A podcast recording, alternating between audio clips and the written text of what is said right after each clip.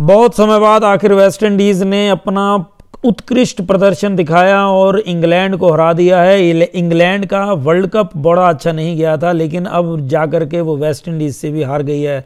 लेकिन West Indies के कप्तान शाही होप ने जीत के बाद बताया कि उनकी जीत में महेंद्र सिंह धोनी की सलाह का बहुत बड़ा हाथ था। महेंद्र सिंह धोनी ने उनको बोला था कि आखिर तक हार नहीं माननी है और इसी चीज़ को सामने रख करके खेलना तो मैच और शाही होप ने बताया कि हमने आखिर तक कोशिश करी और इस रोमांचक मैच को जीत गए।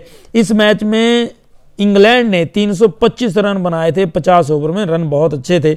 और इसमें जब आई वेस्ट इंडीज की बारी तो एक बार तो उनतालीस ओवर बाद वेस्ट इंडीज के पाँच विकेट गिर चुके थे 213 रन पे। लेकिन कप्तान होप ने 83 यानी तिरासी गेंदों पर 109 रन बनाए और नाबाद रहे। और उसके बाद शेफर्ड ने दमदार पारी खेली और इंग्लैंड को बड़ी आसानी से हरा दिया। शेफर्ड ने अंत में जब इसका, अपने कप्तान का होप का सहयोग किया है तो उन्होंने चार चौके और तीन छक्के लगाए अपनी बारी में। इसके अलावा सलामी बल्लेबाज एलिक अथानाज ने छियासठ बनाए थे, ब्रैंडन किंग ने 35 शिमरोन हेटमायर ने 32 रनों का योगदान दिया है वेस्ट इंडीज़ के लिए।